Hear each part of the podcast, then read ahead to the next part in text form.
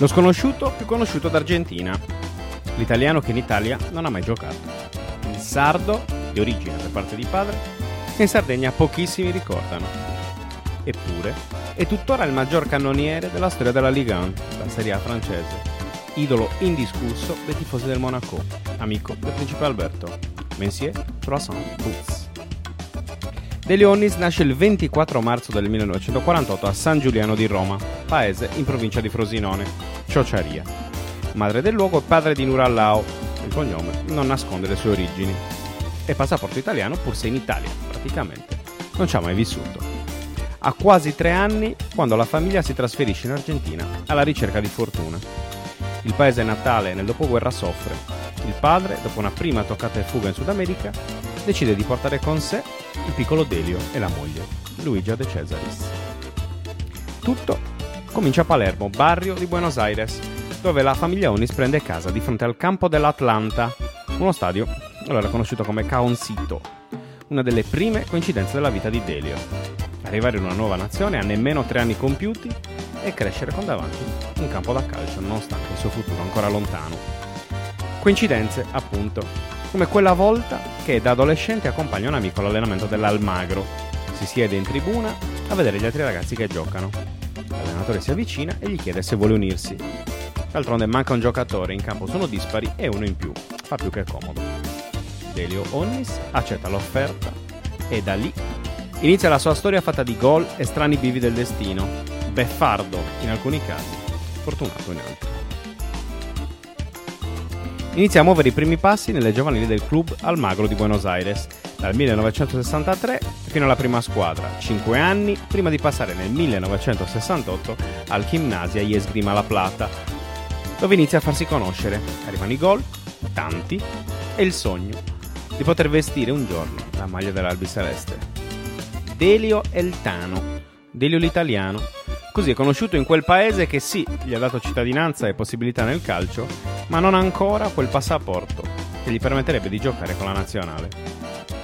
Renato Cesarini lo chiama.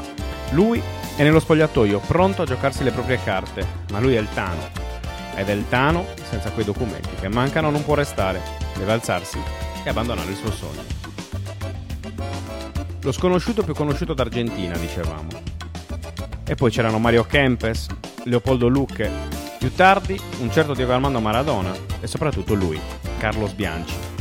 Sì, quello che poi farà incetta di coppe d'allenatore del Vélez Sarsfield prima e del Boca Juniors poi, e che passerà anche per la Roma negli anni 90, con la malsana idea di mandare un certo Francesco Totti in prestito alla Sampdoria per farsi le ossa. Quella con Bianchi sarà una rivalità sportiva che durerà anni. Amici lontano da casa, entrambi in Francia, la staffetta a Rem, prima uno e poi l'altro. I titoli da capocannoniere contesi, il dominio delle aree della Ligue 1 da spartirsi per un decennio. Rem, ovvero una piccola squadra alla ricerca di una punta che sostituisca un mito come Raymond Coppa.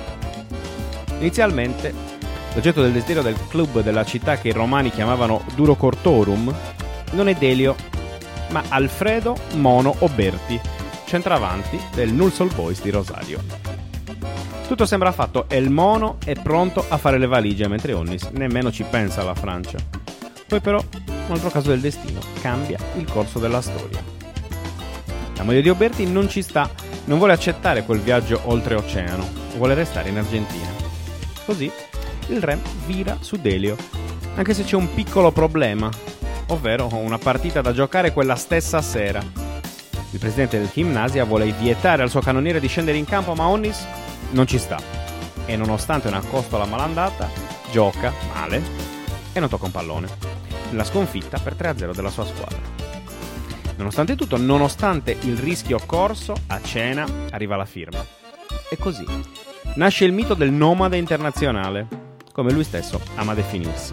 Si va in Francia, non la Liga di oggi, non uno tra i primi cinque campionati d'Europa.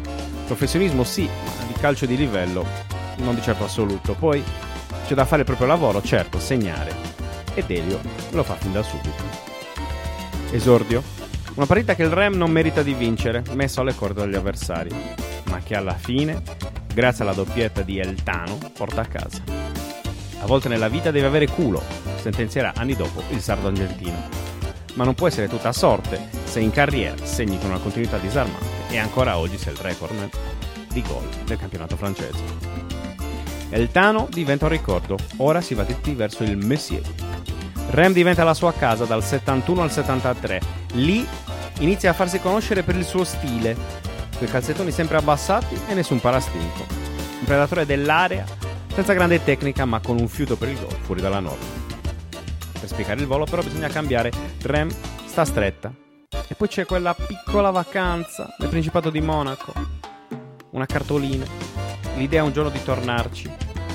E quel giorno arriva all'alba della stagione 1973-74, quando il presidente Jean-Louis Camporat lo porta sulle rive del Mediterraneo, lo stesso mare di quell'isola paterna che risuona forte nel suo cognome. Quello con il Principato è un amore a prima vista. Lì Delio si sente a casa, diventa a suon diretti idolo indiscusso che ancora oggi fatica a camminare per le strade di Monte Carlo senza che venga fermato da un tifoso per scambiare qualche parola o senza che nelle orecchie riecheggi un'altra volta il suo nome cantato a squarciagola. Delio, Delio. E musica nota per i tifosi biancorossi. Perfino il più importante di tutti, il principe Alberto, non può fare a meno di salutarlo così ogni volta che si incontrano. Onnis è talmente importante per chi lo ha vissuto al vecchio Stade Louis D che un giorno un tifoso lo ferma per strada, gli chiede un autografo. Mentre Delio, vedendo la figlia nel passeggino, gli fa i complimenti per quella piccola bambina al seguito. Si chiama Delio, gli dice quell'uomo. Delio, un nome da maschio a una bambina, roba da non crederci.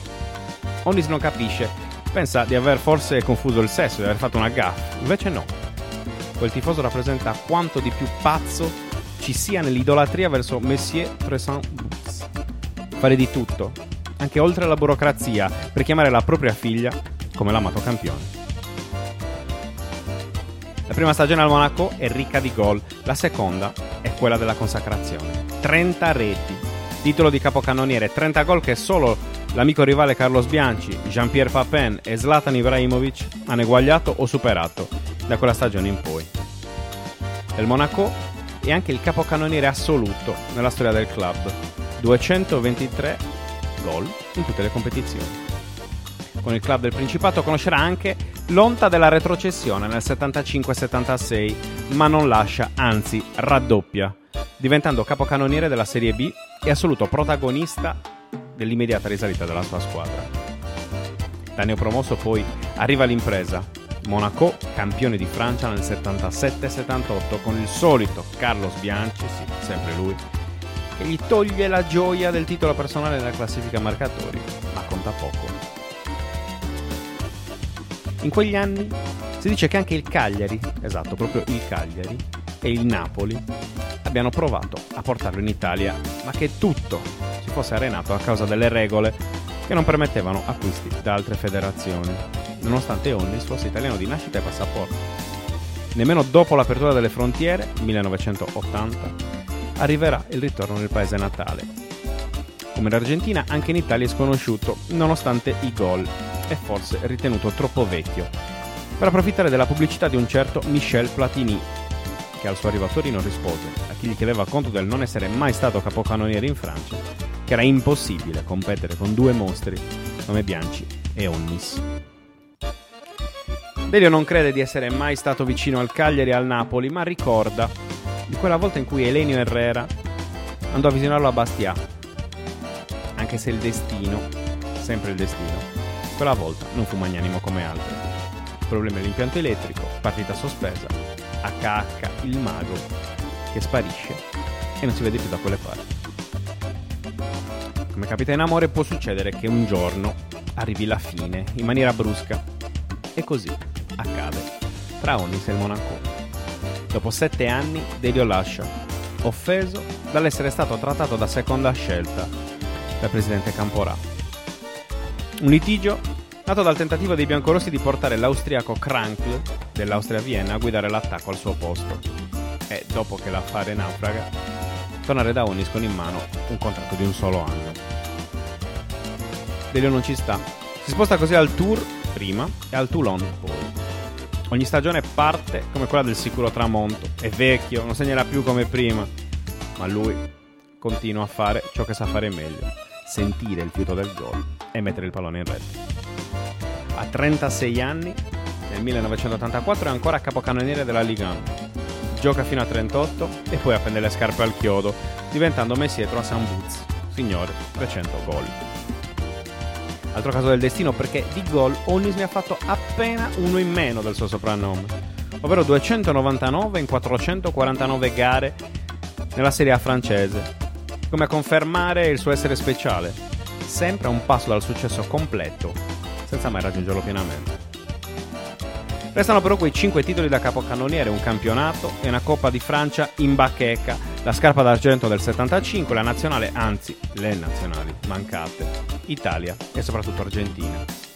Resta soprattutto l'amore illimitato della gente di Monte Carlo, le parole di chi lo ha visto giocare come il secondo nella storia dei mercatori transalpini, ovvero Bernard Lacombe, che ne ha descritto perfettamente le caratteristiche da centravanti vero su 299 gol, penso ne abbia segnato 250 nei 16 metri. L'area era casa sua. A Onnis piace paragonarsi a Trezeguet, da lui scoperto come osservatore a fine carriera, ma come predatore d'aria che giocava sempre sul filo del fuorigioco, al posto giusto, al momento giusto, in grado di segnare con qualsiasi parte del corpo, non può che ricordare Pippo Inzaghi, del quale è stato probabilmente il prototipo. Sangue freddo in luoghi caldi come l'area di rigore, senza una tecnica elevata ma con un senso del gol innato. Pur rimastovi pochi anni a Tolone, Onnis è talmente importante da essere finito perfino in una guida turistica sulla Costa Azzurra, citato in mezzo. Personaggi come Tigana, Dalger e Ginola come uno dei personaggi importanti della zona. Ora Delio vive nel Principato, anche se spesso fa la spola verso l'Argentina, per andare a trovare la mamma e il fratello con i quali parla in italiano, così come facevano quando era bambino, in quella casa di Palermo, Buenos Aires, con il padre che provava a insegnargli quel sardo da lui mai imparato perché, come da sua stessa ammissione, ritenuto troppo difficile. Ha smesso di far parte del calcio da due anni, dopo qualche esperienza da allenatore, un anno al Toulon e tre a Paris FC tra il 92 e il 95, e tante stagioni da osservatore di talenti sudamericani per il Monaco, al quale ha regalato non solo Trezeguet ma anche Marcelo Gagliardo e avrebbe voluto portare anche Gonzalo Higuain, scartato e poi preso dal Real Madrid.